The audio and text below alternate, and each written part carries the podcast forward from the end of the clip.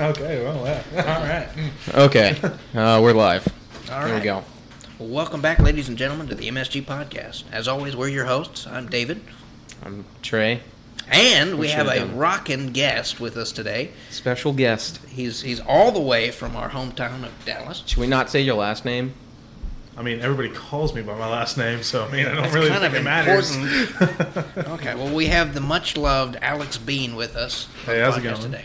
Yeah, pretty good. So, So, how's it feel to be a celebrity now, Alex? oh, a celebrity. I feel like that's a bit much, but A megastar, super celebrity. Neg- oh man, uh, I have to say that's a that's a lot to live up to there. It's okay, you know. It, it took us a while to get used to it. Hmm. Um, with our, what the, it was it two or three people that listened from India. I don't know. I would have to recheck, but So that we makes you have an international celebrity. we have other international people. this is true. So it was ironic because I was talking to Alex earlier today at lunch mm-hmm. about possibly coming on sometime. yeah. And then when you mentioned his it's like, name, hey, when you when you mentioned him specifically, I was like, okay. I was, like- I was trying to think. Okay, of the people that could be available, who would probably be on? Like, Alex. this is true. I did hear about this, and I was definitely thinking about joining at some point. So Yeah, that's our plan to have some of y'all on. So We hadn't done a guest in a while, so this Yeah. is this is good. been a while. So, all right, How did lunch go, by the way? Just out of good. it was solid. I think did we had yell? a. So we luckily were able to go to like the back room where Oh, all the good, booths are. good, good, good. Um, but yeah, we got, I got there early and we kind of took over like four booths back there. It was just me and Trey for a while sitting at a table. Mm-hmm. Uh, everyone else kind of sat at different tables and such. And then Jules showed up, and she was a character today. Really? I don't know. I've never, yeah, I've never talked to her She, like, legitimately talks. until. she No, no, she was, she was interesting. She was good to talk to, but it was like I don't know. There was like a point where I guess it got silent for a minute because I think we were all eating, Right. and I guess she said that Alex looked at her expecting her to say something, but she had food in her mouth at the moment. And see, I just looked over, and it looked like she started to doze as she was eating. So she kind of like just starts slow lean forward and everything. And I'm, I'm just looking. I'm like, is she okay? Like, is she Like, about is to? there things going And on? she, and then after that, she just starts dying laughing. We just goes nuts. Yeah, I didn't know. I didn't know what was happening at first, but they, they started looking over at us. It was like, "What's happening?" I was like, "She's high or something." Like I don't know. Nathan's literally over here. He's like, "What did you smoke?" oh man! Wow. was- Okay. Well, I missed a good one then. That's It Right. was a trip. It's good. so. Is she okay? yeah, Yeah. she was fine. Yeah, it was just. oh man! Very unique, should I say? Oh, let's not forget the uh, brown salsa incident. She- Oh wait, shoot! I completely forgot about that. We gotta Oh, try that. Yes, we apparently need to try this at some point. Uh, our friend Jules thought that uh, she looked at the salsa and didn't think it was salsa because it looked brown. Well, in She- that, in that lighting, I think it looks really bright. and she was very confused and so she thought it was maybe soy sauce or teriyaki or perhaps barbecue sauce note everybody this is a mexican food restaurant okay. and Yeah. so after this we're like so clearly we need to try this we need to put all these together at some point I'm down. and, and Eat it with like tortilla chips. have tortilla chips and eat and she said she would witness it she wouldn't participate with us even though we I wanna. try. I might go out and buy some, the sauces this, this week. Yeah, we'll just do it. Just it. have them and then do it. Oh, Good fellowship this Friday. Come Ooh. back and talk about it next week. Ooh, that's a good idea. I might actually. Hey, you know. I might actually do that. I'll have a little bag and it will have all the sauces in it, and I'll have a bag of tortilla chips. We're ready. Just gonna walk in. It's like, guys, I got the goods. Yeah, it sounds like she was a character this time. Oh, man, Yeah, it was- usually she's like over by herself and like not talking. I mean, she'll talk to people, but well, she said at our table, I think, because every other table was full. yeah, most other other tables were full, and so it was just us two, and so she sat with us, and man, she was in for it. Yeah. For the like the first twenty minutes, it's just me and Alex at a table, while everybody else had full tables, all Yeah, so like had, super loud. So we had the you? pastoral ta- table with Noah, his wife, and Joey and Adonier. Then we had Nathan, who sat with the girls. Yeah, or the girls sat with him. Then we had the nurses table with Casey and all the other Yeah. nurses, and then it was just me and Trey, just leaving these open in case anybody else was showing up because we didn't know if we were gonna have fifteen of us or twenty of us, and so yeah, we're and just some of them to- canceled anyways. Yeah, and so But- we're just trying to keep space open, and Jules having to walk in, so she sat with us, and gave you all that beautiful, Oh. beautiful memory. It worked out. It was interesting. Yeah, we got we got that, and then eventually Nathan was trying to get my attention. He's just like, "Hey, Pinto," and I'm like, and I don't know why, but I somehow, for whatever reason, turned and acknowledged it, oh no! and now I guess that's gonna stick. Hope's already calling me Lima. I'm Uh, just, oh man, this is what I get for having the last name Bean, guys. Hey, man. I usually call you Alex, yeah, yeah. I will. I will unless all the other Alexes are around, and then I This have is- to avoid the Yeah, the entire other five thing. Alexes we have at our church. Yeah. So I'm so sorry. it's like that. It makes me want to just pick my own bean to call you, but I'm gonna resist. We're just gonna create a list, and it's like, all right, everybody only gets one. Choose wisely. I'm down for Uh, that. You know, actually, that would be a really interesting system what if we because whoever called you, auction? you'd know who was calling you. What if we started an auction? Or like auction off the different Off, beans. auction off the names. Just go off in different ones. Like, all right, who wants refried? Who wants pinto? Who wants Kidney. lima? who wants kidney? Mm. And just start auctioning off. We'll give it to a charity or something. We'll just start auctioning off the names for be what gr- people are allowed to call me. I'll be green. I'll be green bean. Green. Green bean. Okay. That's a high dollar one, I bet. Yeah, I'm willing to pay. Although Hope did tell me if I ever showed up to church again in cowboy boots, jeans, and for whatever reason a cowboy hat, which I've never worn to church, she'd call me ranch style. Ranch style. You'd be string bean. String bean. There you go. All the beans. We're just gonna list off all the beans possible. I like this trend. Yeah. You know, people are getting creative. yeah, let's not forget the great Mr. Bean. Hey, That's Yeah. what I said. That was, I said that was an honor to have that name. Uh, it really is. I mean, it's a legend.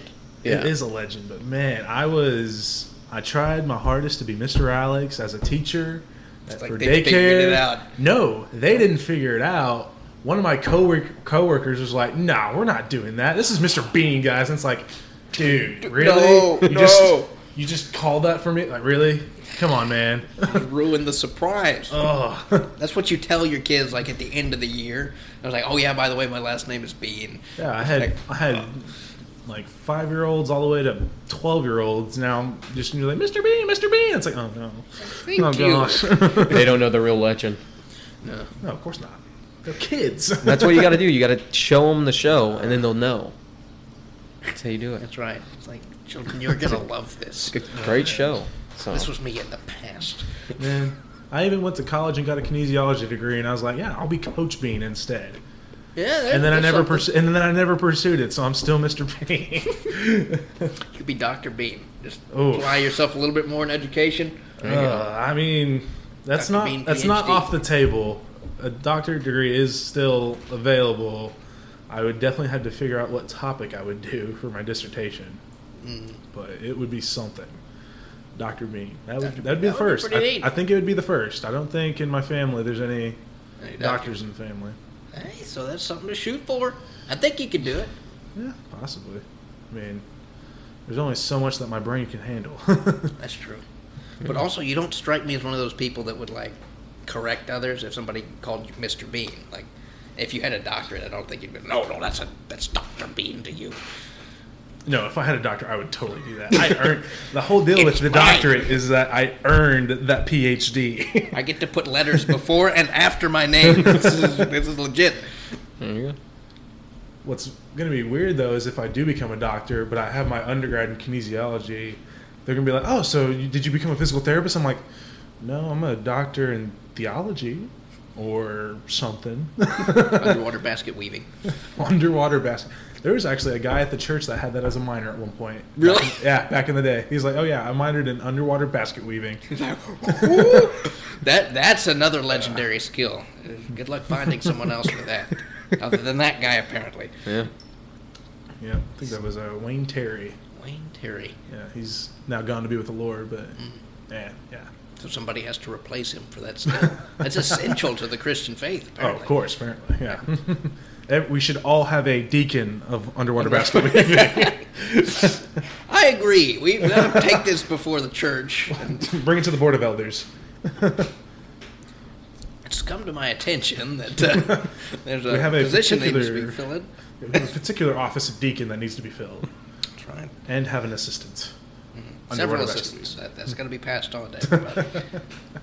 Maybe it's like a disease. Like once you get that skill, it's like stay away. Well, you then know only we got to learn this. You would only want one person to get it then. That's right. Put yourself in the bubble. There we go, the bubble boy again. Yeah, last Hope boy. last uh, last podcast we talked about how uh, you know some people used to be in the bubbles and how for COVID we could just have bubbles that you could walk around in, and Be walk good. over water and stuff, and then how they could weaponize it against the people who didn't want to be vaccinated and just put needles all over the inside. So that no matter where you roll, you always get stabbed by the, the vaccine. Oh gosh. I mean, if, if they're wearing off like they seem to be, like they say, you know, they're, they're probably going to get it to the point where you have to get weekly injections to keep up their, and Well, they get maybe the- daily injections. they have the oh. booster shots. That's the Yeah, that's like how they it's say like the first vaccine fell off a bit. Now it's the booster shot that should re-energize you. But for how long? That's that's a great question.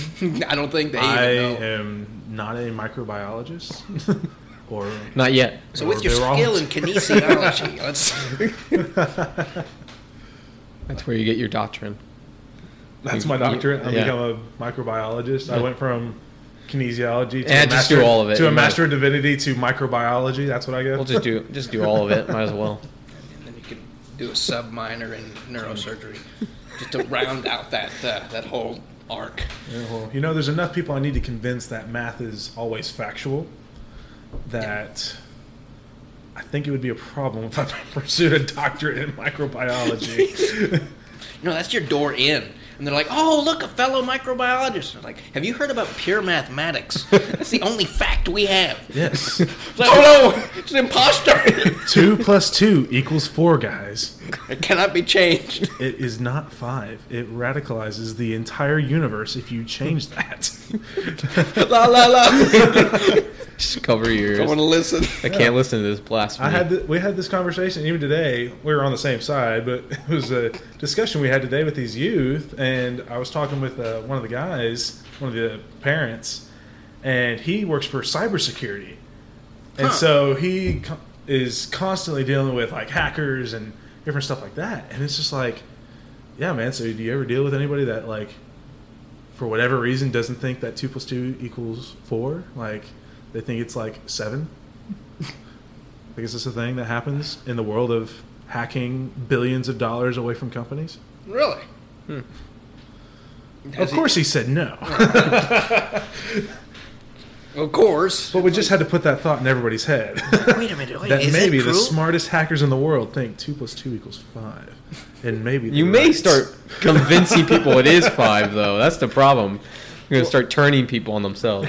It, it's always amused me those videos where people like say I've proven it, and then they work out the math, but they've done like some little tiny thing that changes the math. So it really is four, but if you work it this one special way, you could trick people into thinking it's five or Oh, whatever. like how it rounds up to five or whatever. yeah, it's like you do some infinite decimal and then you round it up or something. yeah. Like that, that's not. No, it doesn't work. Yeah, it's not. That's not two plus. Not two plus two. That's two point. Blah blah blah blah blah.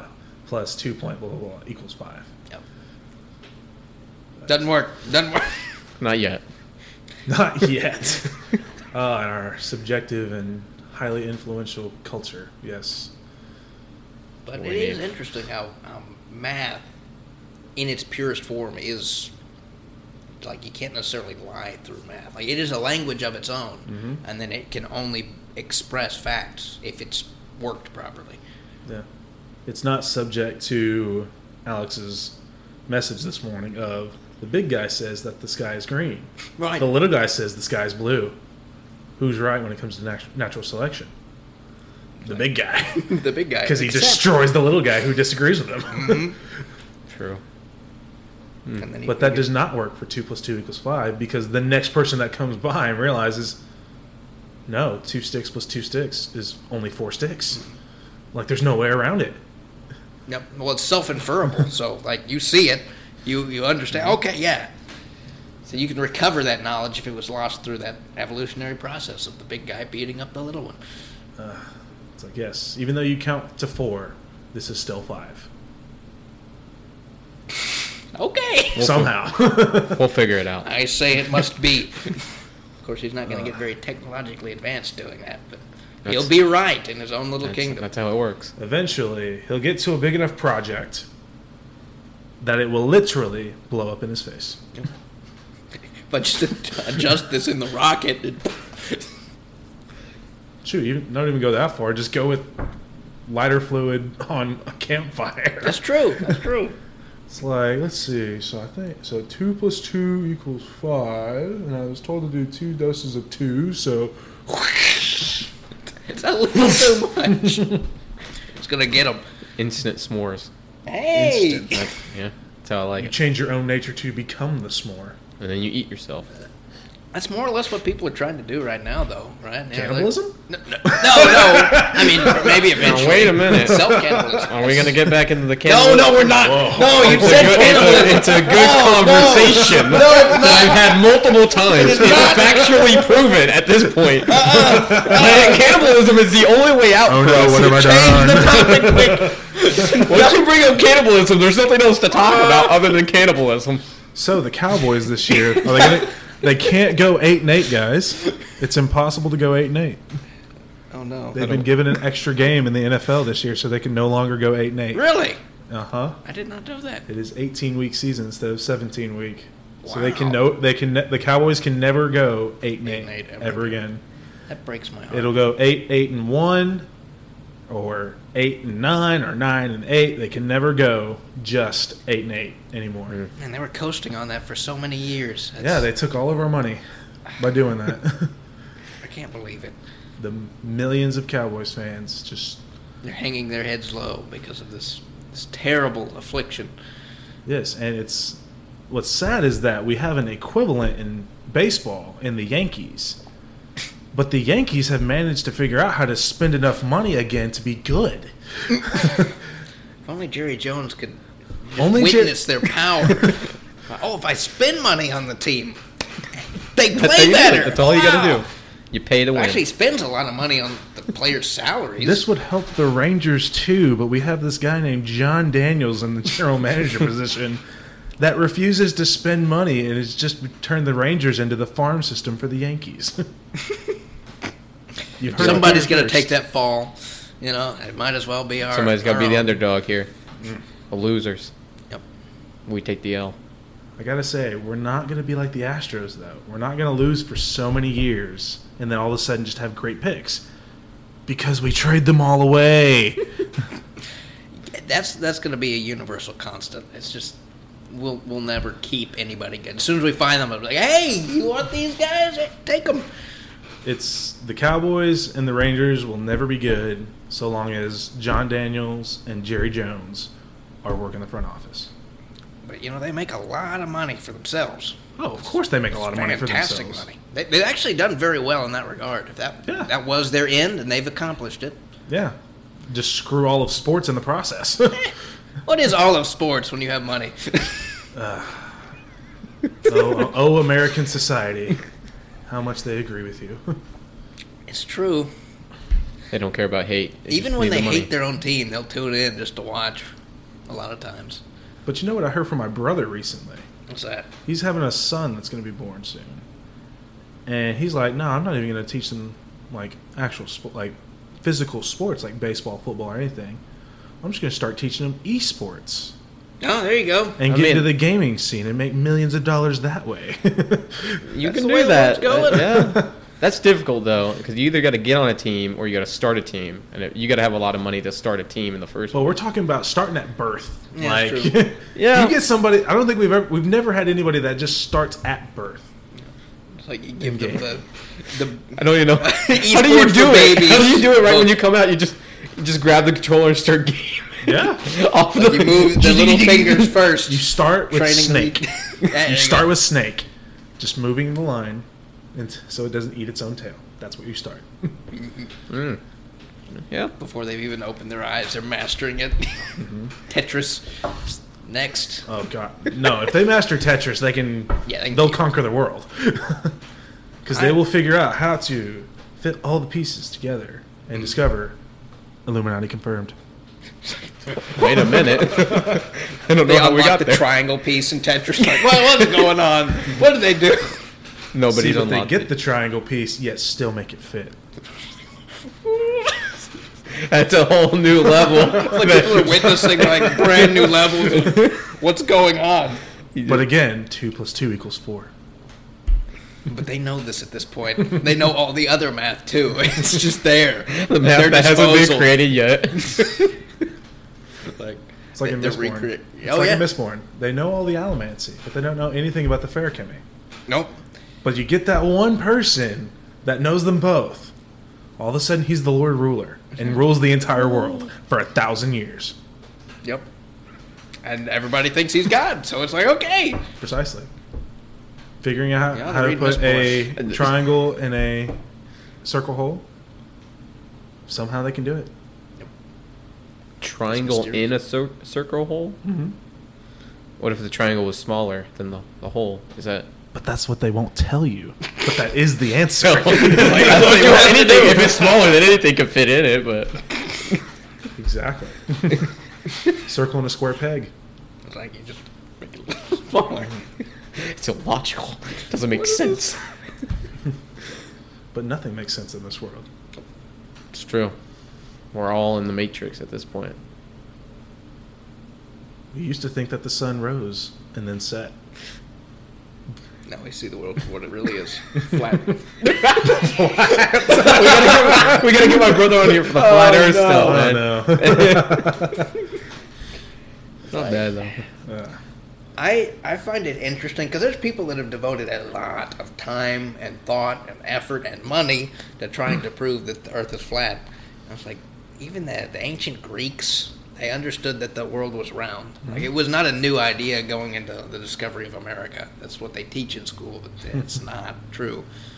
In fact, independently of each other, many ancient civilizations knew, yeah, the Earth is round. I like I like just watching people debate flat Earth and round Earth. Like I don't even have a full side. I just like watching it because both sides are pretty strong and it's pretty cool. this to is watch. not true. Amen. Amen. Flat have somebody that flat knows math Earth here. is wrong. you say that to my brother then? flat Earth is wrong. You can observe the curvature of the Earth. Gravity with- with does pole not ships. work if the f- Earth is flat. That's not Yeah, it's completely. true. That's that's true. Just It's by the way 100%. that gravity works, Eh, it can't work Cannot without work. having. It A, depends on your definition of gravity, though. If you if you think gravity all points to a center point and it's flat, then yes, it would be pulled this way. But if it all pulls down straight on Well, a if flat down, if it angle- pulls down straight, then which way is up? exactly. Then the opposite side of the plate would be pushing away from the Earth, not towards it. It is the Earth. In that sense, But if the world, if the flat Earth is, Oh, no. is the Earth, though. I, That's, I get that. But if the Earth is flat, there is a top side and a bottom side. yeah. And if gravity goes down, meaning top to bottom, then it goes away from the bottom See, side. there's a lot of questions we can't answer, like as if gravity worked on the opposite side of that plate. We don't know.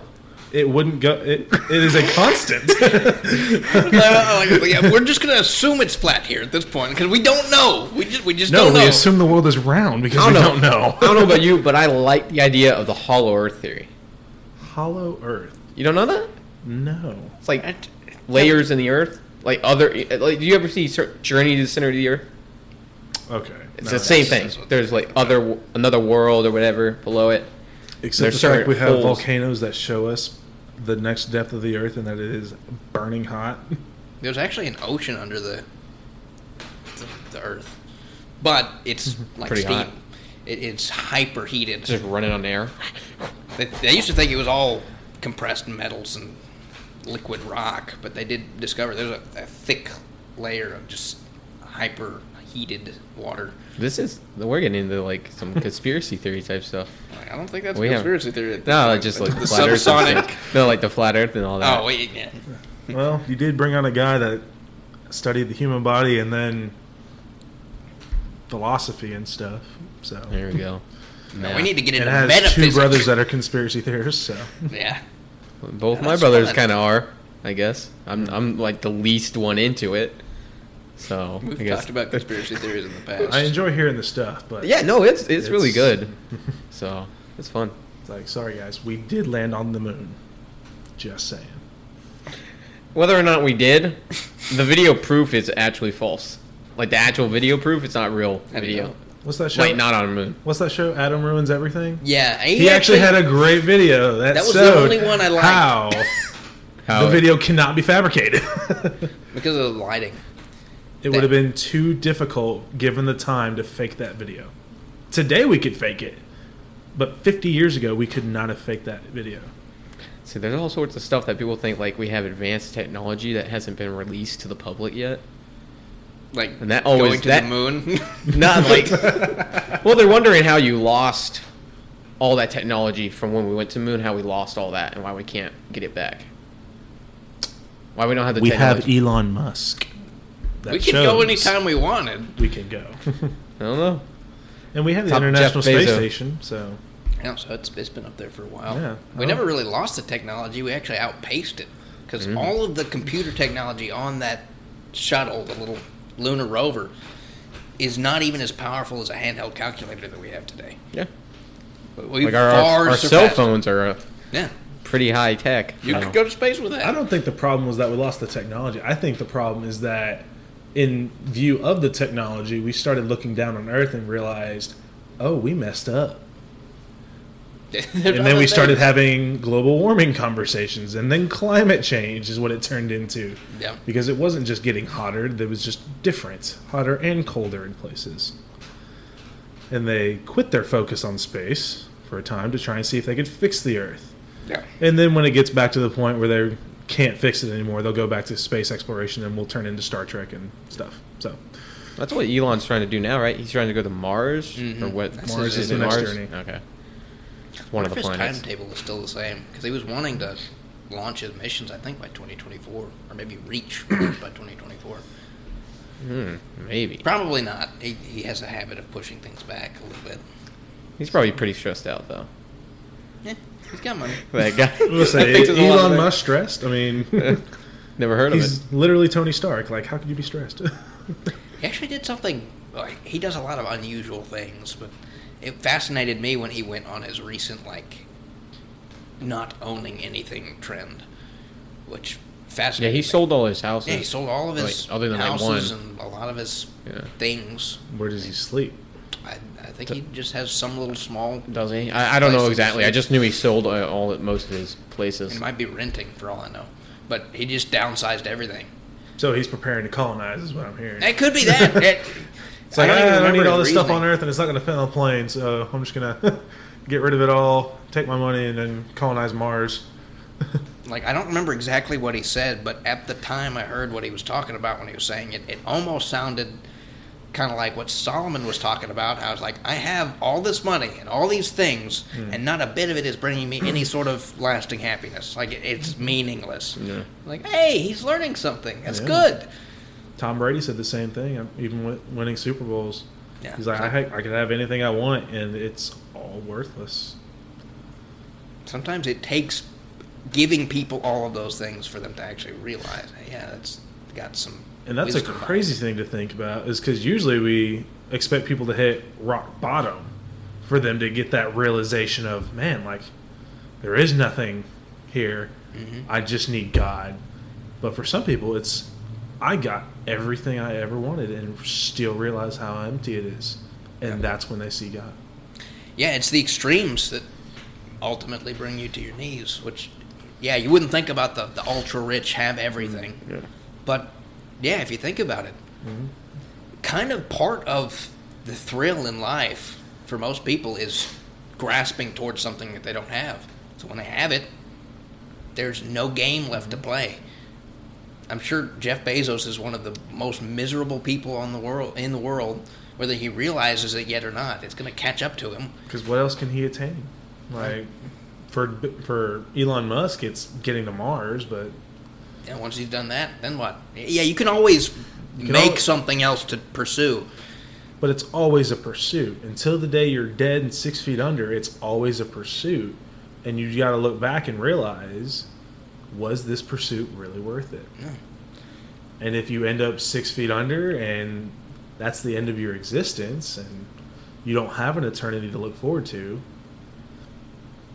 having a name that potentially in four generations is going to get forgotten Yeah. doesn't mean much. And if it's not forgotten, it'll probably be slandered at some point by Yeah. any number of people. So, what kind of lasting legacy do you have? I mean, look at all of our founding fathers of this country that people are finding out they had slaves and are just don't care anymore about them.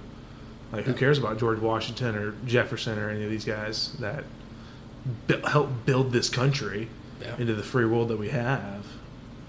Yeah, it, it's it's interesting too because even even the ones that people do laud, you know, and they lift up as these great heroes of the past. It's like we can really look at their life, their histories.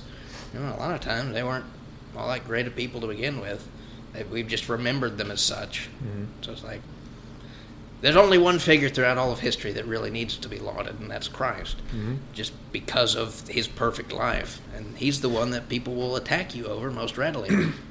it's it's interesting, you know what what Craig says a lot, and on Sunday mornings, you talk to somebody about God, and they're usually pretty receptive because theology is an interesting topic. Yeah, it's the theism of it. It's mm-hmm. just the fact of, oh, yeah, a God or something, but never about Jesus. Christ, and it's Jesus Christ, the God. yeah. the God that came down and became man. Mm-hmm. That of all of all possible beings in the universe, you chose the most powerful being of all to come down to be a simple human, and not just a human, but even born in a trough, Yep. The lowliest of circumstances. to never attained any sort of major glory while on this earth.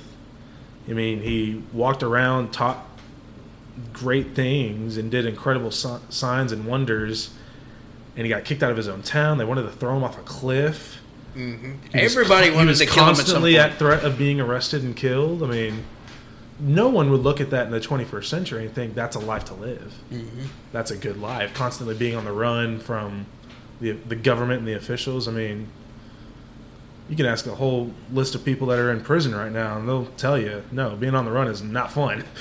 And that was terrifying. Jesus' life for three years when he was doing his ministry. When he was doing good things on top of that, healing this, healing the blind and the sick, and everyone that's hurting, and giving them a better life, forgiving people of their sin, and and showing them a way to do better. Like, and they killed that man. And they That's- really wanted to kill him. It wasn't an accident. Oh, no. They plotted it and planned it, convinced people, to, paid people to false witness, pay people to say something else behind the scenes. I mean, they covered it up any and every way they could. Even after the fact, once they'd killed him and he got resurrected, they paid the uh, the guards to say that the disciples had come in and taken the body. Took the body, So it's like they had probably the most chances to like turn back on their schemes, and they just doubled down, tripled down. Yeah. And even more so, look at Judas Iscariot, who's one of the 12 Like you don't get any closer. I mean, he was the he was the money changer for the for the group. He took in all the money, and that was he was stealing money from the pot that's being given that's supposed to be given to the poor. Like you don't get any closer than sitting right next to Jesus at the table Yep. in the Last Supper, and him looking over and saying, "Go do what you're going to do." No. like get that close to somebody ultimately that you're gonna betray and have killed like knowing that he's a good man too hmm I just like, and that's an that's a very interesting thing too because of the the whole fact that Satan was working on and in him during that whole thing. Um, yeah, it's that's a bizarre passage to read. All of it is a bizarre passage to read, but it really makes you think, like, oh dear. And I know that was preordained. That was something that had to happen so that Christ could be caught and killed. Because every other time that they tried to catch him, he somehow evaded. went through the crowds and got out of there There was one of them, which I was just like, because you know, there's the one that you walk through the crowd, and then they're Yeah. trying to throw him off the cliff, and there's all of those. But there's one that it says, and he hid. It was like in the middle of a. in the temple, right? Yeah, in the and temple he- yeah. and they he were gonna go stone him because And he kind of just hid and then It's vanished like- out the back door or something. we were wondering, I was like, is there a closet that has all the stones that they had to go and grab the It's stones? in one of So the he- pillars. He hid, so he hid while they were going to look for the stones. We don't know, but it, mm-hmm. it's fascinating. It I think it you was think. John eight. I think was what that Yeah. was. Mm-hmm. but it's it's fascinating too because I've been I have time to think while I'm at work, and lately I've been reflecting on, you know, how the the heavens will reflect the glory of God, and um, I've been thinking, well, okay, if the heavens reflected, how about all the rest of nature? That would be self-implied. I mean, God made everything, therefore His own character would be reflected in everything. That's something that Pastor Bill has talked about before. Um, Even the rocks will cry out. yeah. So it's like there, it's in everything. I wonder if you could sit there and, and start coaxing it out. And yeah, if you start thinking about different things and the way they work, it's like, oh wow, it has it has a lot of spiritual meaning in just ordinary things. Um, even recently, I've taken that a step farther and like looked at the different ways that people can physically die. Like it gets a little morbid, but like take drowning for instance, right? Real drowning, when someone actually drowns, it's completely silent. There's no thrashing around, there's no crying out for help. It's just they sink under the water and they drown. And if you take that and then look at it with a spiritual lens and, and imply that that person drowning is perhaps somebody in the faith that is struggling, and you look at that and go, okay, oftentimes those people that are struggling the worst are the quietest around their fellow believers. And they, they just sort of drift away without saying anything. Um, I wonder how many people drown spiritually being held silent by their own fear or their own shame. They don't say anything to anybody else. Well, they're surrounded by strong swimmers and lifeguards, and they just sucked away and are gone. Yeah. And it's like, okay, that's one example, and you start applying that to everything. It's like, oh, it- but yeah, that's in, in everything in the world, and in, differing. eh, It's it's just eye opening, and Yeah. so that that's that's what I've been doing recently. Anyway. And I think even to carry on with that, like, yeah, there is the person that be, starts to drown where, like, their voice doesn't get out, and whether it's a metaphor of them not speaking or feeling choked up for anxiety or whatever, there's also something to be said about that person if they're in the community of faith, brothers and sisters looking around and just checking on how people are doing, because maybe one of us can pick out and look and say, man, like, it sounds like you're really struggling, like you're floundering there, you're sounds like you're about to start sinking like on some whether it's mentally emotionally physically whatever the case may be uh, certain sin struggles or something um, and just a brother or sister like just showing they care and maybe that's the little spark that allows them to walk in the light for a second and really confess what's going on in their life and could be the very thing that saves them potentially yeah. uh, both in ultimate salvation that in eternity, but also just saving them from themselves and their own sin. Yeah, I mean, I think you're right. I think we have to be trained lifeguards because the the people that are trained to be lifeguards, they don't look for the thrashing and the, the crying out. They look for people that have ducked under the water for a, just a touch too long. Mm-hmm. They're, they're trained differently than we would assume, and so we probably ought to start looking for the same symptoms. And we, and we got to swim together. yeah, yeah, You can't if you go swimming by yourself and you start drowning. There's no one there to protect you. That's why you can't be alone. You got to be in a community.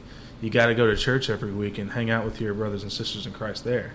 It's not enough to just be home and just read your Bible by yourself because scripture's hard to understand sometimes and you really do need those other brothers and sisters that have the spirit in them to help you get through some of that stuff. hmm Like there's a passage in Isaiah where if you read it in the King James, it says that God creates evil, and it's like, well, what do you do with that? Like, Like, how do you understand this philosophically, metaphysically, Christian theistically, however? mhm. Um, yeah, if you read it just by your own understanding, mhm. it's like that has a lot of implications that are terrifying. Yeah. Most people I know have left the church because either they've never asked their questions and so they struggled and fell away because they just couldn't rationally accept it anymore. They couldn't, whether it was how the Bible was written or how God, like we talked about this morning, how God allows certain evils to happen and such. There's a lot of that, and so they don't have that time to dialogue with people. Um, but even more so, I see a lot of people not asking and talking about certain stuff and then when something major happens whether it's an affair or something in the church, all of a sudden they, they can say, well, even this good guy over here did this awful thing. Clearly, the whole church must be Wicked. a, yeah. a wicked, a waste of time, or load of crap, like whatever. Um, and again, they don't seek out the righteous people and good people and just say no. Like we're broken people. We have problems. We struggle at times. We all have like loneliness and uh, identity issues at times, and just and it's when we don't come together and ask these questions and talk about stuff where you really just start to question everything and simple truths in God's word, like the fact that He loves you and cares about you, you start to question and forget. And when you don't think that He cares about you or His people care about you, you forget to care. You don't care about them. Yeah. No, it's true, and it it's all too easy to forget too, which is why we're always supposed to be in the Word. We're always supposed to be praying and talking to those that we respect and that that know more about the Bible than we do, because we all get doubts at times. We, you know, life is a very complicated and tricky thing, and you're going to encounter situations that you've never encountered before, and they're traumatic, and you know, there's there's lots of people I've met, and myself included, where you know, you think you get a handle on things, you think you get a handle on life, and then all of a sudden something comes along that throws you for a major loop. Mm-hmm. And you know, Craig was with us there at the end after church left, and uh, we were talking about Jonathan, and uh, I was saying, yeah, often when you're thrown into one of those life or death situations, or one where it just shakes you to your core, you often go back to the your root. What you know will help you. So, like for Jonathan, it was probably drugs and alcohol. Yeah. For Craig, he had had a drink at some point in the past. He realized that it was great for fixing anxiety, so he went straight to a drink. It's like it. It's Yeah. all about how you train yourself. Oh yeah. I mean, I can speak from experience. Like for me, that uh, one thing for me, whenever uh, I had something traumatic happen uh, in my life, whether it was just something didn't go my way or I had a rough day, uh, pornography was definitely one for me. Where it was just, um, I'd go, I'd get home after a long day or something, and I'd just go take in some pornography and escape to that realm. I'm not going to say reality because it's not. It's incredibly fake and orchestrated, and really has a lot of problems as far as uh, how to treat humanity and uh, objectifying people in, in such a way. But that was a big struggle I had for a long time. And the thing is, I didn't walk in that light. I didn't walk in the confession, and I started to let it overcome me. And I started my own drowning process um, and it started becoming worse. It, it wasn't just that pornography wasn't enough. It was okay. I'm realizing I'm really lonely, and I actually need somebody there. And it goes into uh, bars and trying to find other people to get to do stuff with. Uh, even getting eventually to the point of prostitution, and even just paying somebody to give you that time and uh, attention, just to feel like you actually exist in this world because you go far enough in your sin, you'll look and just realize, man, man I just want somebody to notice me. Um, and you'll get to that point, and you'll look back and be like, man, how did I even get here? And you start looking over years and years of experiences and realize that I just needed one breaking point, and that was uh, okay. I hit my breaking point, and this is what I did. And I even, on the way to my first experience with it, I was God, I know what I'm about to do is wrong. Forgive me for what I'm about to do. Not that I did, about to do. I knew beforehand what I was doing was wrong. And I still went through it, and I was utterly disgusted with myself for what I did. I couldn't believe what I did. Like, I had one, I, I was trying to be in ministry at that point, even, trying to be a pastor of some kind. And uh, I went and did all that. I was just dumbfounded by myself, and I still kept it hidden for a while. And I was like, okay, I'm just going to push it away. I'm going to keep silent. I'm just going to let it not come out. And then all of a sudden, like a few months later, it happened again. I was like, okay, I'm going to push it down.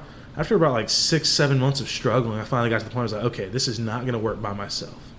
And I went to Brother Bill and Brother Mark, and I said, hey, I got to be real honest with y'all, with you guys.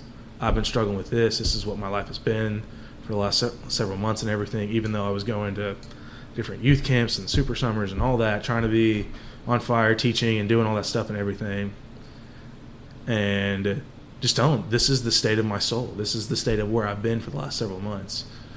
And I realize this is wrong and this is not okay and I need to get right. And the first thing Bill told me was don't leave. Don't leave. Keep coming. You're not too far gone. Keep coming. Be with the fellowship, be with the faith, be with your brothers and sisters. You don't even have to tell everybody about this. You don't have to tell anybody really about this. You have us, you, and as you get more comfortable with this, as time goes by, then we can start sharing. But right now, this is a trauma, and we need to work through this. And I was signed up for going to therapy, and I was meeting. This this that was like the start of me meeting with Bill twice a week, was to have that time in that fellowship of just I need to get right. Um, and I, I mean, it was a major level of church discipline. I wasn't allowed to lead a middle school small group at that point. Uh, I couldn't go to camp the next year, and COVID happened, so I mean nobody went to camp that year. Mm-hmm. Um, but it was a big question mark of like a bunch of things because it was a matter of okay, like is he, how is he doing? Is he okay with some of these things? Is he working through some of those things? Um, and I can say I'm a lot better than I was, but I mean this was almost three years ago, two years ago. Uh, where were we in 2021? That was 2019, so two years ago. Um, but yeah, it was a rough time spiritually, and that was just my first year out of college, just going through some of that stuff and uh, really needing to get right. And now it's like every time I see Bill and Craig, they're like, "Man, I'm just so proud of you." You don't, I mean, and even me, I don't feel like I'm necessarily like we always talk about Christian growth and such, and like, oh yeah, like I'm growing this way, I'm doing these things now. Any of those stereotypical ways that we talk about it, I cannot say I've felt any of that but every single time I see Craig and Bill, they're like, "Oh man, you're growing so much," and I'm like, "Am I? really?" And it takes that um, affirmation from them to keep me going. It takes it from my brothers and sisters at the church to affirm that keep me going, um, of all different kinds. Whether it's just how I go out and I care for people, or go the extra mile, as far as literally going the extra mile to drive somebody to church or something um, different stuff like that. Not to, I mean, not to boast in any way, but it is a, it's these things that more mature men than I are looking and seeing. this is how we can see your growth. Where I, I know personally, I still struggle with consistently reading my Bible. I still struggle with praying, and I even meet with my pastor twice a week and do this with. Mm-hmm. And I still struggle with it. It's still hard. But as I continue to be in fellowship, as I continue to walk in the light and confess and have these kinds of conversations and encourage people that way, there's a lot of people that go through struggles and hard times and think, oh, I've done too much. And uh, that's why I always love when Alex Johnson teaches because he lays it all out there. Mm-hmm. Even if it, even though it was his BC years, and I can't claim that this was before uh, Christ was in my life and such, um, I can still look at his testimony and mine and see how God works in humanity and works in uh, guys and girls in order to redeem them, restore them, transform them, and doesn't leave them in the state that they were at. And uh, that's an incredible encouragement for me to see guys like that, to see um, what certain people have gone through over the years and to see them come out of that. And it's really discouraging for me when I see what friends of mine used to do at one point and yet have walked away from since. Um, even uh, people that I used to lead in uh, small groups where I'm just looking, I'm like, man, like we used to always talk about this stuff, but then I, it's like I disappeared and all of a sudden you're back to doing all this. Like what happened? Um, and so it's just like you hear this different stuff and this is the overabundant importance of you got to be with the fa- family you got to be with the family you got to be with your church family not just your blood family that they're great but most importantly you got to be with your brothers and sisters in christ because ultimately if your family unfortunately if they're not saved they got the next 40 50 60 years maybe and then they're six feet under and they're done. But it's your brothers and sisters in Christ that you're going to spend eternity with, where they're going to know everything about you. You're going to know everything about them when it comes to the end game. And we're all before Christ, fully in the light. Everything we've done is laid out. We're before the judgment throne. But Christ is our advocate, uh, defends us against the accuser, and we spend etern- the rest of eternity praising our good King. and doing good work too, which I was so happy uh, when I first started going to Lake Highlands. One of the first sermons that Pastor Bill preached, he talked about how we're not just going to be sitting around on sofas in heaven playing our harps and singing to God all the time. Mm-hmm. We will be worship, worshiping Him, but there's many different types of worship, and one of which is working well. He's going to be putting us back on a newly created earth, and there's going to be a lot of work to do. And I know as a man, that kind of reality that really strikes a chord with me. I'd, I'd mm. like to do work perfectly mm. because work was always what we were assigned from the very beginning. I Yes. mean, God created Adam and told him to work the garden and subdue the world. And it's like, that sounds like an adventure. That sounds like something tremendous and joyful. And, you know, it, it, it's that reality that we lost with sin. But being able to walk with God daily and experience wonders that, you know, our, our worldly life can't compare to. Uh, I've, I've only rarely heard it said by pastors, but I think it's something that needs repeating as, as much as we remember it. But part of our joy in the current world is looking toward what heaven and the new earth is going to be for hmm. Christians. Just to, to look forward and try and wrap our mind around it. We can't, no, the most creative mind we have here on earth can't envision what it's going to be like hmm. and we'll have an eternity of that, which again we can't conceive of. Uh, but you know, C.S. Lewis was fantastic in, in his breakdown of, I, trying to prod out some of the concepts that will be at play in heaven. Because I think a lot of the things that we experience at a base level will continue over. Like, God has placed in people a, a craving for change as well as constancy at the same time. Mm-hmm. And it's good because he placed us in a world that exemplifies both perfectly in a natural sense. Mm. So it's like you've got the changing of the seasons, but the constancy of them always coming back around. Mm. And, and, you know, the day night cycle and that kind of thing. While we won't have a day night in the new earth, I think there'll be that kind of thing where there's things that it might change in different ways, but we'll also have, you know, things will come back to the same thing. You know, I'm- just postulating out of the, out of my head right now, but it will be so marvelous and majestic, and you know, you- look at Christ and all the things He did. I think that's indicative of the the abilities we will have on the new earth. You Oh, know, yeah, being able to walk on water. There's not going to be an ocean, but you know, mm-hmm. probably passing through walls and flying, mm-hmm. and you know, who all knows what? Yeah. But it's it's going to be fantastic. But probably the most fantastic thing is not having sin. You you can really in heaven and in the new earth stand next to God without dying. You could see his face. That's that's one of the things I like. I really aspire. Like I'm looking forward to is the absence of sin. You won't even have the desire for sin. So it takes out all that struggle in like our current life. All that struggle will be out, along with you'll be worshiping God. And um, yeah, I love that. And I think But- even with that, just the things that we run to sin for, like when Yeah, I look comfort, at like yeah. the comfort, the intimacy, the connectiveness, not trying to, not wanting to be lonely, all of those things will will be perfected. We'll have the perfect community. We'll have perfect union with our God and His people. That we'll never be lonely ever again. We'll have joy everlasting. Yeah. Like that's what I think about is just I won't like, I won't want to sin because the thing I run to sin for will be worthless. Like it's gone. I don't I'm I'm not going to run to sin for because I need intimacy because I'm going to have perfect intimacy.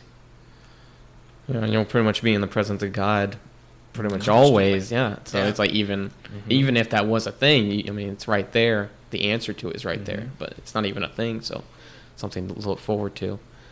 Um, but there's, and there's so much, so much more about heaven and, and the reality that that will be. Because so many people think of it as just sort of like, yeah, we'll, we'll be spirits up in up in heaven, or or spirits on the new world. No, we're, God is going to recover our physical form. Bodies, We're going to have new, perfect bodies with no pain. Oh gosh. Thank the Lord. I 14 years of baseball and a load of other stupid decisions in my 23 almost 24 years of life. I have such a broken body. I've jacked up my knee, my back, my shoulders like ugh. To think I might get to a point or, or not might gonna get to a point where I'll be able to run, have fun, work. I don't know if there's going to be sleep on the new earth but all those things and not feel pain because my body will be genuinely restored I, that's amazing Yeah. just to th- just to even try and conceptualize like that there's going to be people right now that are in wheelchairs that'll be walking Mhm. blind people will see like cataracts will go away and all that deaf people will hear. Dead men all of us at some point we will walk again. Yeah, in, that's in perfected forms that you know we can't because gosh there was a verse i was just reading today and i can't remember what it was. Um, was it today? Regardless um, essentially the essence of it was that oh shoot i've lost it. I'm really bad at that. Trey can attest to that. I'll, I'll, I'll start a thought and then i'll It's try and remember fine. something and it's gone. It happens. Um, the essence of it was something like we we have no clue what the exalted body will look like like what what the reality of our Mm. exalted and perfected form will be. Yeah. Because only two people have seen the transfigured Christ. Um, there's, you know, he's appeared symbolically to John in Revelation, Mm. but I have a feeling it's far more potent than anything and they even can then describe. i mean and even then we're talking about that's the kind of divine nature of christ leaking out or whatever if Mhm. we call that uh, for the transfiguration and stuff and the divine appearance uh, but to think of just the truly human the resurrected self of us i mean the only time i think we can we can look at jesus before death and see how he did things but even after his death and his res- when he resurrects and the way he does things, I, that's the closest picture we have to the potential of what our bodies are going to be. Mhm. Um, and that even includes the scars, um, where Thomas has to feel the holes in Jesus' hands and his side. So even in the resurrected body, somehow we still have some scars there, but I'm not sure if that's just in that account or that for just him in particular in particular as the lamb that was slain. Um i don't know. I'm not we're not sure what that means for the rest of us. We just know that on the other side of things whenever our christ our king comes back all will be made right and it'll be paradise All right, firecrackers. hopefully. There's a lot of that around the. might have been a car backfire honestly Could have been a car backfire or a drive-by. yeah, let's oh, let's not That would've- one. But yeah, no, I mean, it's it's interesting. Um, another one of the things I've thought about is that all men are kind of in the business of bricklaying, and the they're building a wall around a little area that they think is theirs. So while they're on Earth, while they're here, they're building a wall of things and sins, and they're trying to block out something that they really don't know what it is. But they're, they're building that wall, and they're they're getting things, you know, possessions and whatnot, and they're piling it on the inside of their wall. And they're building it around themselves, and ultimately, they get to the end of their life, they've constructed this perhaps very massive wall, or maybe one that's very meager, and they realize that the thing they were building the wall against this whole time was perhaps death. You know, but they couldn't do that. You know, the wall couldn't protect them from that. Mm. And then they realize that the wall maybe can protect them from the greater fear that they have now as they pass that veil, which would be the wrath of God Himself. And that wall will vaporize before God even has a chance to strike it. Yeah. But the reality of the Christian life is we turn from our bricklaying and we realize we don't need a wall at all. We don't have to fear death. And we certainly, in Christ, don't have to fear the wrath of God. And so our lives look painfully different than those of everybody else because, in a completely illogical sense, we start plucking the bricks from our wall and taking the possessions from inside our little bulwark and we start mm. giving it out to the people around us and helping them to see that there's nothing to be afraid of in God if you have Christ. And there's there's so many metaphors you can have for the reality of our lives. And you know you, you can see it in everything. But it's really something else. And i think it, it's the beginning of that joy that craig and bill see when they look at you is starting to see somebody else see that reality for the first time. Mm. it's like you might not see it yourself but somebody who's been there can notice in your bearing, in the way you do things, and the way you love others when you couldn't love before, that there is such power in the love of Christ and in the way He can transform you. That's something else Alex Johnson said that truly impressed me. Um, I think it was the first time I heard him preach. He's saying that, you know, it, what was more powerful than being able to move mountains? If you have the faith of mustard seed, you can move mountains. But yet greater works will you do. What was that greater work? That was changing men's will. Hmm. And before he said that, I never realized how impossible a feat that really is. You cannot, no matter what, and you can't do it to yourself, change a man's will. It, it's not possible. Hmm. You can dissuade him from doing things by playing at his will, promising him things now or things later to Right. dissuade him from. But you can't change what he ultimately wants to do. Mm. And the power of Christ in, is taking that immovable object, that unchangeable thing, and making it malleable and changing it. And it's potent. It's really potent. Mm. I wish I felt it more. I, I begin to see it sometimes. And mm. I, I can't comprehend it. And perhaps that's where I need to leave it and just trust that that is true.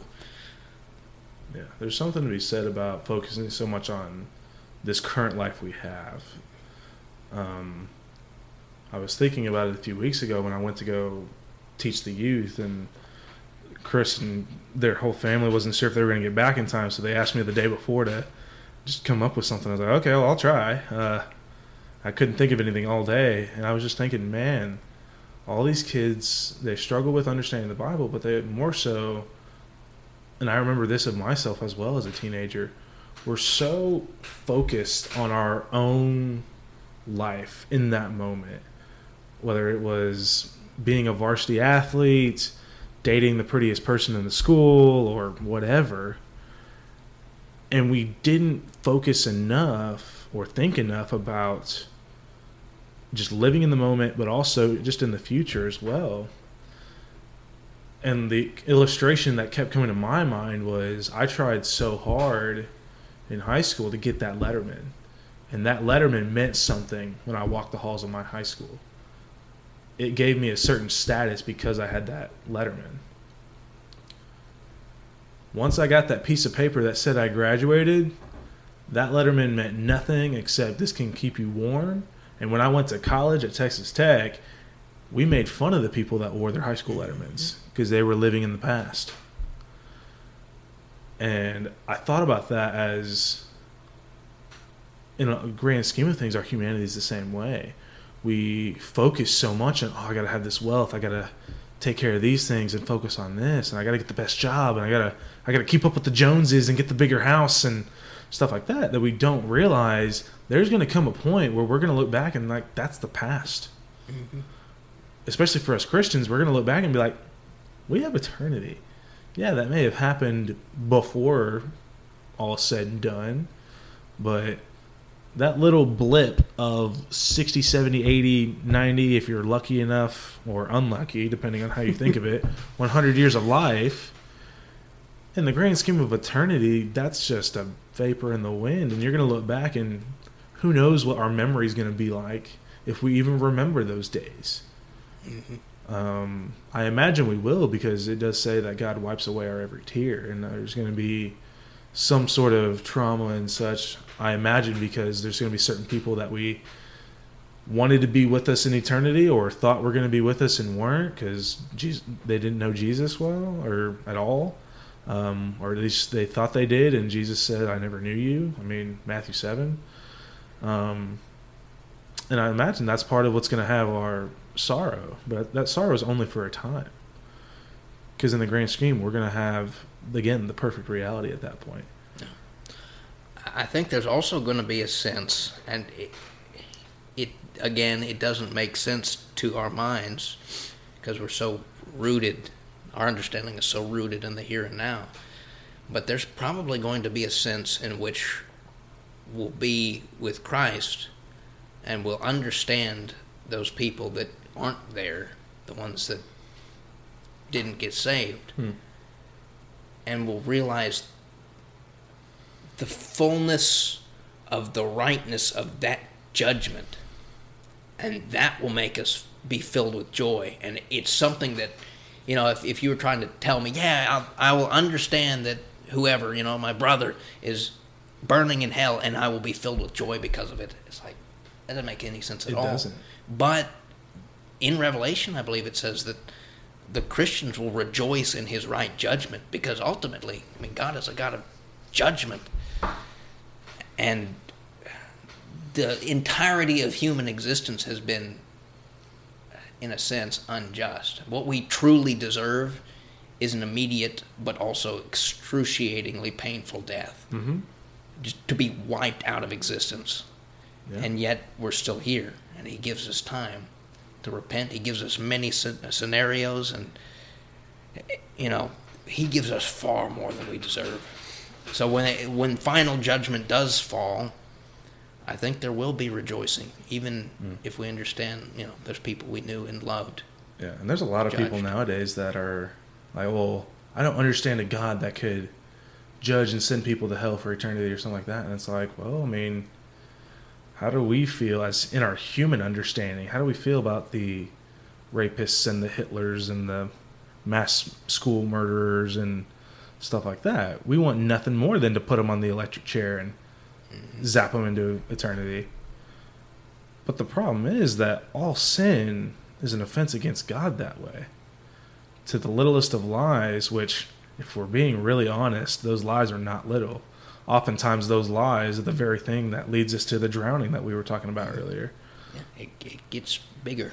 Exactly. And it, to the point where eventually you get snuffed out. And I think the most effective tool you can use in getting people to realize that is go, okay, you know, remember back to when somebody did something wrong to you. And it could be a little infraction, but being lied to or being betrayed. Now multiply that by a million. And that's what God is feeling at our every sin. Because our purpose in mm-hmm. Him creating us was to live in that perfect life with Him, walking with Him. Mm-hmm. And at sin, and continually ever since, we've been spurning that and actively working against it, actively pushing mm-hmm. against it. You know, I don't have a full view of what is truly sinful, but the more the Spirit works in me, the more little things He reveals as sinful. And I have a feeling that th- throughout the rest of my life, it will get more and more and more and more apparent how truly sinful uh, just about everything we do is in not worshiping well enough. You know, how, how do we even know how to worship? Uh, how we pay attention to other people, how we treat them. How we don't do some things that are required of us, mm-hmm. and how the slightest, like you're saying, just a little white lie has humongous penalties. Even thinking about lying has humongous penalties of mm-hmm. sin. You know, I, I've heard that argument used a, a million times. Where it's if you had somebody that lived a perfect life, but they thought about lying one time, that is justifiable for God to kill them, to send them to hell. And not a one of us has a a truly they've not truly grasped the the completeness how horrendous sin is to be able to accept that. I don't think. I think that's true, but I I don't understand it enough to to agree. Hmm. I, I agree, but not, like I don't know it. I don't understand it. There's something to be said when the disciples ask, Who is this man? And even more so when you look at the prophets. Like I think about Isaiah. He's over pronouncing judgments on the people for their sin. And then in chapter six, 5 and 6 and 7, he comes in interaction with the with the God of the universe on his throne, and the only thing he can say is "Woe is me." Yeah. And I think all of humanity is going to hit that point where they realize they're going to come face to face with the God, whether it's in Christ and they get- become saved, or on Judgment Day when they see the Christ when it's too late, and they're going to say "Woe is me," and they're going to bow down, realizing that they messed up. And the craziest thing about all this is that even with all of this, and God is totally just, and like you said, wiping us all out and wiping out the entirety of this universe because it's all broken now because of our sin. He's totally just gonna do that. But this God that is all powerful, all good, and everything said, I'm going to do something about your situation.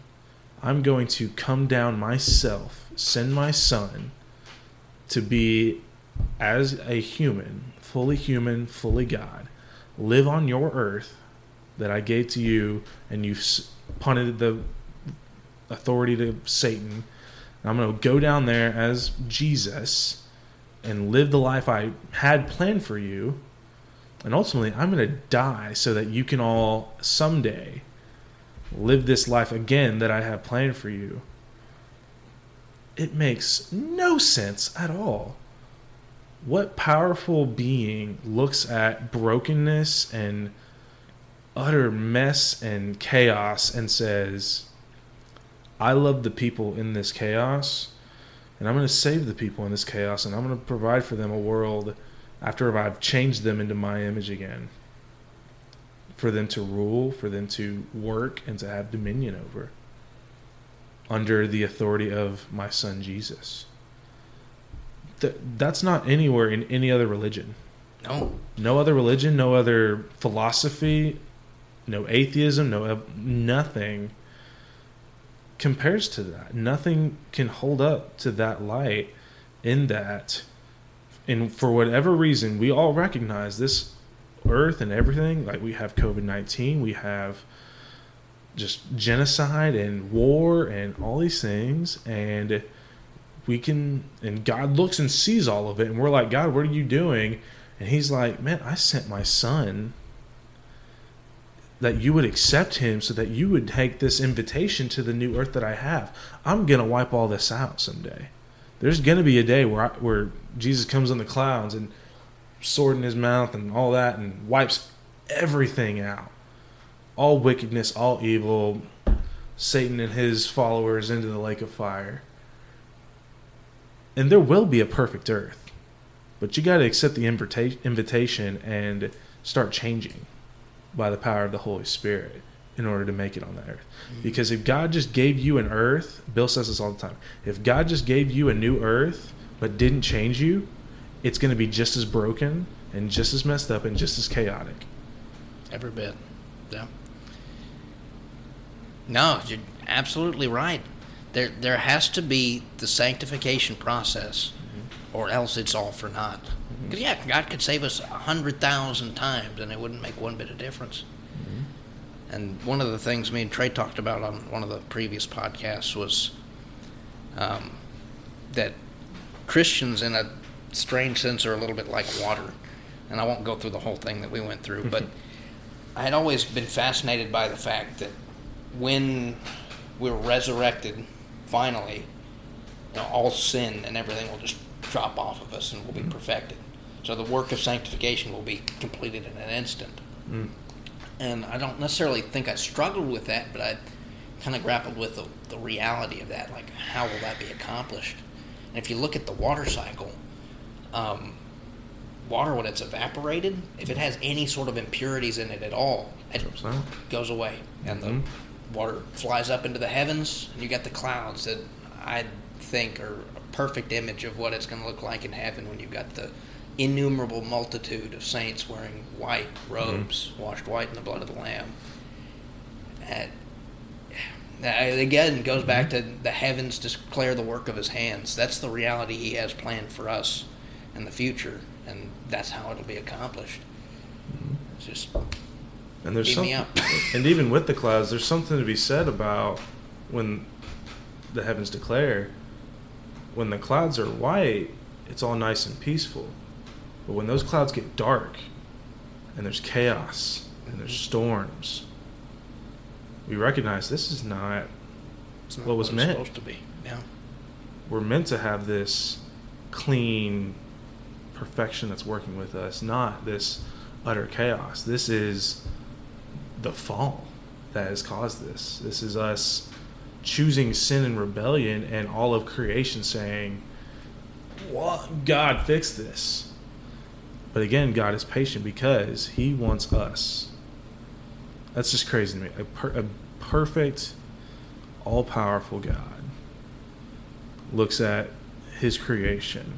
Like, this is a vulgar comparison, but I just think of like Leighton and Titus and those guys and those kids. They love Legos. Mm-hmm. And just looking at how they set up these Lego designs and these people and these villages and like Leighton and Craig always work on Star Wars stuff. Like they built a Star Destroyer before and all that. And it's like, and all the work that came with that. And they look at it, it's like, this is my design. And we and I love this thing that I created. And that's a vulgar comparison because how much more the God of everything loves us. His creation, made in his own image even. Yeah. No, I agree. Uh, I probably need the. Oh, we need to wrap it. Well, unless you want to keep going. Uh, We'll just be here all night. Yeah, I mean, I know however you- long we you'll can have talk me. about it. I know we got work. An infinite amount of time, and we'll have that time. we will have an Hopefully eternity. We'll do another podcast then. There you go. New Earth podcast. Come to you. Whoa. That'll be it. See, that would I think that'll be a fun topic. We'll, we'll have to do at some point to like go through the different points that are revealed in the letters of Revelation, like the, the first seven letters that he, he gives out to the churches. You're asking a tall order there, son. but like some, picking out some of those things that are, are going to be realities in the new earth, you know, Mm. like handing out the, the white stones with your new name on it, and you know each of those. I think that would be interesting to go through. Yeah. Yeah. I'm I, I'm actually sad I missed the last Bible study because y'all went over I think Lazarus, Yep, John 11. I I know, know over really. Lazarus. and I don't know if we're even Thank doing that anymore, but I mean, we can always set it up another time. We just got to figure out 'cause you can't Yeah, do Fridays. where to do it. Yeah. Can't do Wednesdays, can't do Fridays. Uh-huh. I mean, I guess we technically could do Wednesdays, but it'd be late if we did Wednesdays. So we probably wouldn't want to do Wednesdays. Yeah, probably not. I don't know. So Hopefully, we could figure out a time because Yeah. I would I would enjoy getting back into that. Yeah, we can do that. it's good. I always So- posited potentially Saturday mornings, but I don't know what that looks like for you guys. I know you work sometimes. Yeah, I've been working. Every You've been Saturday working for the yeah a lot. So I'm I'm keeping my fingers crossed, and I'm knocking on wood that we'll stop. waiting for that to be over. Yeah, yeah. Mm. It's not been fun, but it's reality at the moment. right. Yeah. Well, Well, I guess we'll uh, we'll Yeah. sign off. Thank you everybody yeah, for thanks listening. for thanks for Thank being you. on, Yeah. Alex. Thanks for having me, guys. Yeah, Absolutely. Good. I'll I'll have do to this get you back again. on here. Yeah.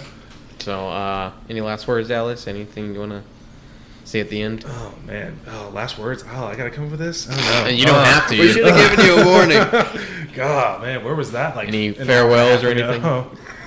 Um, yeah, I'll say this. Um, for anybody out there that's struggling, going through stuff, um, sin struggle or just things just don't feel right, get with the community of faith. If you have questions, if you have doubts, concerns, just don't understand what's going on with the world. I mean, we have COVID, the Taliban's taken over Afghanistan again, and we're all confused and trying to understand what's going on. Uh, if you have questions, just get with your community of believers and pray. Read your scriptures. Uh, get in the Word. Ask the God of the universe what's going on and see what plans He might be having for each and every one of us, uh, including your own self. And so I would just encourage you guys to do that. Um, yeah, that's about all I got. I like it. Good. So, I uh, think you're right. any last words, David? Boeing.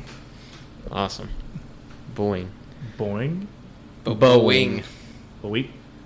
Boing. There you go. Boing. He's got it. All right. Cool. Um, All right. Awesome. We'll catch you all on the next one. Yeah, we'll see y'all later. See ya. Peace.